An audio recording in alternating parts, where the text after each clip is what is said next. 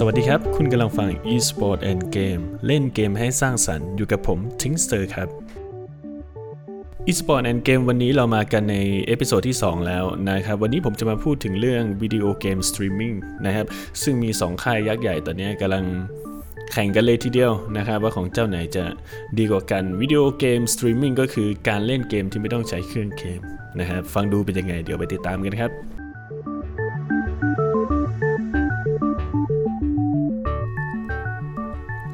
สำหรับบริการวิดีโอเกมสตรีมมิ่งนะครับก็คือการที่เราเล่นเกมโดยการสตรีมมิ่งมาจากเว็บไซต์นั่นเองนะครับตัวนี้กำลังมาดังเลยกระแสมาดีมากๆนะครับสำหรับวิดีโอเกมสตรีมมิ่งเนี่ยมีเป็นอะไรบ้างนะฮะลองมาดูคุณสมบัติของมันก่อน อย่างแรกเลยนะครับเราจะเล่นเกมที่ไหนก็ได้ จะเล่นเมื่อไหร่ จะเล่นจอไหนหรือเครื่องคอมจะสเปคอะไรโทรศัพท์สเปคอะไร เราก็เล่นได้นะครับและแบบจัดเต็มไม่มีกระตุกด้วย แต่ทั้งนี้ทั้งนั้นบางค่ายก็ต้องอาศัยอินเทอร์เน็ตด้วยนะครับ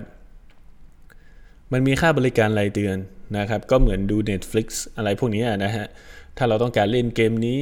คือเล่นได้ทุกเกมนะครับ แต่ว่าเราต้องจ่ายรายเดือนด้วย บางค่ายเนี่ยก็ต้องใช้อุปกรณ์เสริมเพื่อจะเล่นเกมด้วยนะครับ เล่นผ่านระบบเบราว์เซอร์นะครับ สามารถสลับเครื่องเล่นได้ตลอดเวลานะครับ ยกตัวอย่างเช่น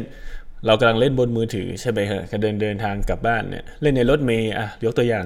หรือเล่นบนรถแท็กซี่ พอถึงบ้านปุ๊บ เรา stop เกมไว้ก่อนอ่าจ่ายค่าแท็กซี่เดินมาเข้าบ้านเปิดทีวีเล่นในทีวีต่ออะไรประมาณนี้ แล้วก็เซิร์ฟเวอร์อ่าเซิร์ฟเวอร์ของเกมเนี่ยมันจะมีความสามารถในการประมวลผลสูง ซึ่งเขาบอกว่าบางรายเนี่ยสูงยิ่งกว่า PlayStation 4 แล้วก็พวก Xbox อะไรพวกนี้ด้วย และการสตรีมมิ่งพวกนี้เนี่ยสามารถ render ได้ในภาพในระดับ 4K ด้วย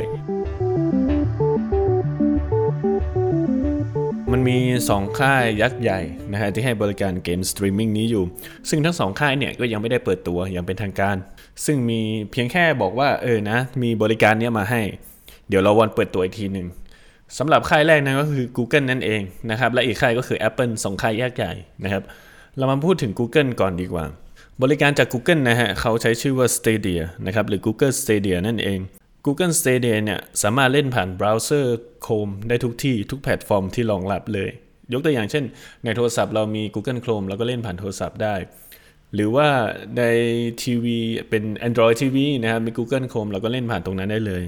หรือว่าเราก็สามารถใช้ Chromecast นะครับสำหรับใครที่ยังไม่รู้จัก Chromecast ก็ลองไปหาดูในอินเทอร์เน็ตนะฮะเราหาซื้อได้ตามร้านทั่วไปหรือห้างสรรพสินค้าทั่วไปนั่นแหละนะครับ ก็ ใช้ Chromecast เพื่อเชื่อมต่อเล่นเกมได้เช่นกันด้วยสำหรับมือถือเนี่ยจะเริ่มต้นเล่นได้ตั้งแต่ Google Pixel 3 ขึ้นไปนะครับ ก็เดี๋ยวเรามาดูครับว่านอกจาก Google Pixel แล้วเนี่ย โทรศัพท์ยี่ห้ออื่นๆยกตัวอย่างเช่น Samsung พวกหัวเว่ยอะไรพวกนี้ที่ใช้ Android เนี่ยจะเล่นได้หรือไม่ ต่อไปนะครับ เกมที่เล่นบน Google Stadia เนี่ยจะควบคุมได้ทั้งเมาส์คีย์บอร์ดหรือว่าผ่านจอย controller ของค่ายใดก็ได้นะครับที่เราสามารถเชื่อมต่อเข้ากับมือถือได้ ยกตัวอย่างเช่น PS4 Xbox One Nintendo Switch Pro Controller อะไรประมาณนี้ ส่วน Stadia เนี่ยเขาก็มีจอย controller เป็นของตัวเองด้วยนะ จอย Stadia เนี่ยเขาจะขายแยกอยู่ที่ประมาณ 70 ดอลลาร์สหรัฐ หรือประมาณ 2,200 บาท ก็ไม่ถือว่าแพงสักเท่าไหร่นะครับสำหรับรูปร่างหน้าตาของ Stadia Controller เนี่ยลองไปหาดูในอินเทอร์เน็ตนะฮะอันนี้มีเยอะแยะเลยสำหรับความเร็วอินเทอร์เน็ตนะครับความต้องการขั้นต่ำของ Google Stadia เนี่ยก็คือ 10 เมกะบิตนะฮะก็คือเน็ตบ้านทั่วๆไปก็สามารถเล่นแล้วเล่นได้แล้ว เพื่อที่จะเล่นเกมที่มีความละเอียดประมาณ 720p นะครับก็คือ 60 frame rate ก็โอเคแล้วนะครับสำหรับผม หรือว่าเราจะจัดเต็มนะครับ ถ้าความเร็วเน็ตของเราประมาณ 35 เมกะบิต จะสามารถเล่นเกมบนความละเอียดได้ถึง 4K เลยนะครับ แล้วก็ 60 frame rate ด้วย พร้อมระบบเสียง 5.1 surround sound เลยทีเดียว ส่วน Google Stadia เนี่ยเขาจะเปิดให้บริการในช่วงต้นเดือนพฤศจิกายน 2019 นี้นะครับก็ไม่ไกลแล้วนะครับไม่กี่เดือนหลังจากนี้สำหรับประเทศที่ Google Stadia จะเปิดให้บริการก่อนก็จะมีเบลเยียม ฟินแลนด์ แคนาดา เดนมาร์ก ฝรั่งเศส เยอรมนี ไอซ์แลนด์ อิตาลี เนเธอร์แลนด์ นอร์เวย์ สเปน สวีเดนสหราชอาณาจักร และก็ อเมริกานะครับยังไม่มีในประเทศไทยนะครับ ส่วนประเทศอื่นๆ รวมถึงประเทศไทยด้วยเนี่ยเขาจะพยายามให้บริการภายในปี 2020 นะครับ ก็คือปีหน้านั่นเองสำหรับเกมที่จะมีอยู่ใน Google Stadia ในช่วงเดือนพฤศจิกายนที่จะถึงนี้นะครับ ก็จะมีเกม Assassin's Creed นะครับ Doom Doom Eternal นะครับ Tomb Raider 3 ภาคเลยนะครับ แล้วก็ Final Fantasy อ่า10 15 นะครับ XV แล้วก็ Darksider Genesis นะครับ Mortal Exodus นะครับ Dragon Ball Triumph Rising Rage 2 Borderland 3 นะครับ Mortal Kombat 11 Farming Simulator 19 นะครับ อันนี้คือรายชื่อเกม ที่เขาจะให้บริการเดือนอพฤศจิกายนนี้นะครับสำหรับ Stadia นะครับเปิดให้บริการฟรี แต่ว่าเกมเนี่ยเราต้องซื้อเอาเองนะครับและสามารถเล่นเกมได้สูงที่สุดก็คือ 1080p หรือและ 60 frame rate ด้วยนะครับสำหรับ Stadia Pro นะครับคุณจะสามารถเล่นเกมได้ในระดับ 4K 60 frame rate นะครับในราคาเดือนละ 9.99 เหรียญสหรัฐ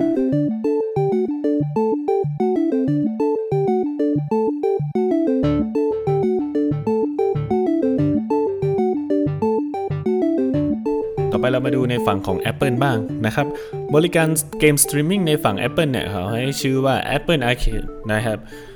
เขาชูโรงเลยนะครับ บอกว่าไม่มีโฆษณาไม่มีการติดตามใด ๆ ทั้งสิ้น หรือไม่มีการซื้อเกมหรือต้องจ่ายตังอะไรในระบบอีกนะครับ อันนี้คือเป็นข้อชูโรงของเขาเลยนะครับ เราสามารถเห็นในเว็บไซต์ของเขานะครับ apple.com นะครับเข้าไปดูได้นะครับ สำหรับ Apple Arcade เนี่ยจะเปิดตัวภายในปี 2019 นี้เช่นกันนะครับในกว่า 150 ประเทศเลย ใน 150 เนี่ยรวมประเทศไทยแล้ว แล้วก็ถ้าคุณไม่ได้สมัครใช้บริการของ Apple Arcade เนี่ยก็จะไม่ได้เล่นเกมเหล่านั้นด้วยนะครับวิธีสังเกตนะครับใน iTunes เนี่ยจะมีแท็บด้านซ้ายขึ้นมานะครับว่าเป็น Apple Arcade แต่ถ้าเราไม่ได้สมัครเราก็ไม่สามารถที่จะเข้าไปเล่นได้นะครับ ถึงแม้ว่าจะเห็นเมนูอยู่ตรงนั้น แล้วก็ทุกเกมบน Apple Arcade เนี่ยสามารถเล่นได้ทั้งแบบออฟไลน์และออนไลน์นะครับ ต่างจาก Google เมื่อกี้ที่เราต้อง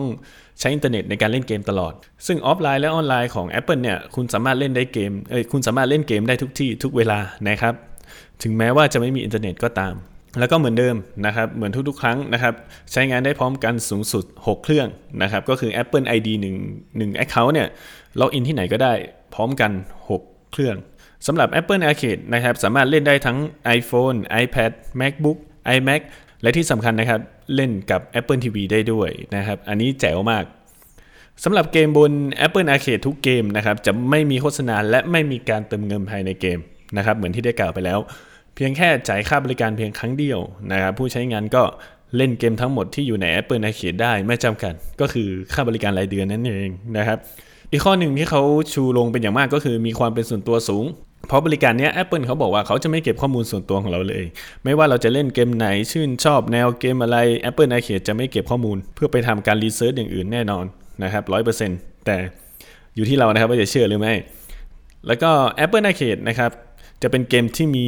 ระบบกราฟิกสวยงามในระดับคอนโซลเลยนะครับ ก็คือว่ากราฟิกในแต่ละเกมเนี่ยการันตีได้เลยว่าสวยนะครับเหมือนกับเล่นใน PS4 เหมือนกับเล่นใน Xbox อะไรเลยสำหรับค่าบริการรายเดือนของ Apple Arcade เนี่ยผมว่ามันต้องแพง เพราะตอนนี้ยังไม่มีข้อมูลในส่วนนี้ออกมา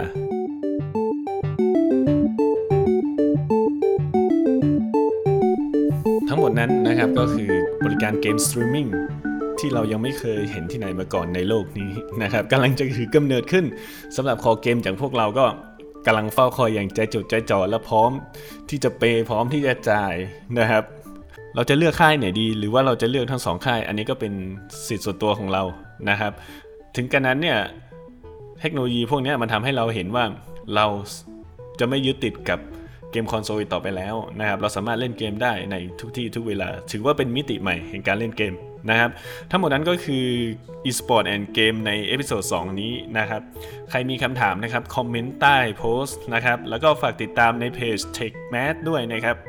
เรามีทั้งหมด 2 Channel นะครับ ก็คือ eSport and Game แล้วก็ Tech Life นะครับสำหรับวันนี้ผมจิงเซอร์ไปก่อน แล้วพบกันใหม่ สวัสดีครับ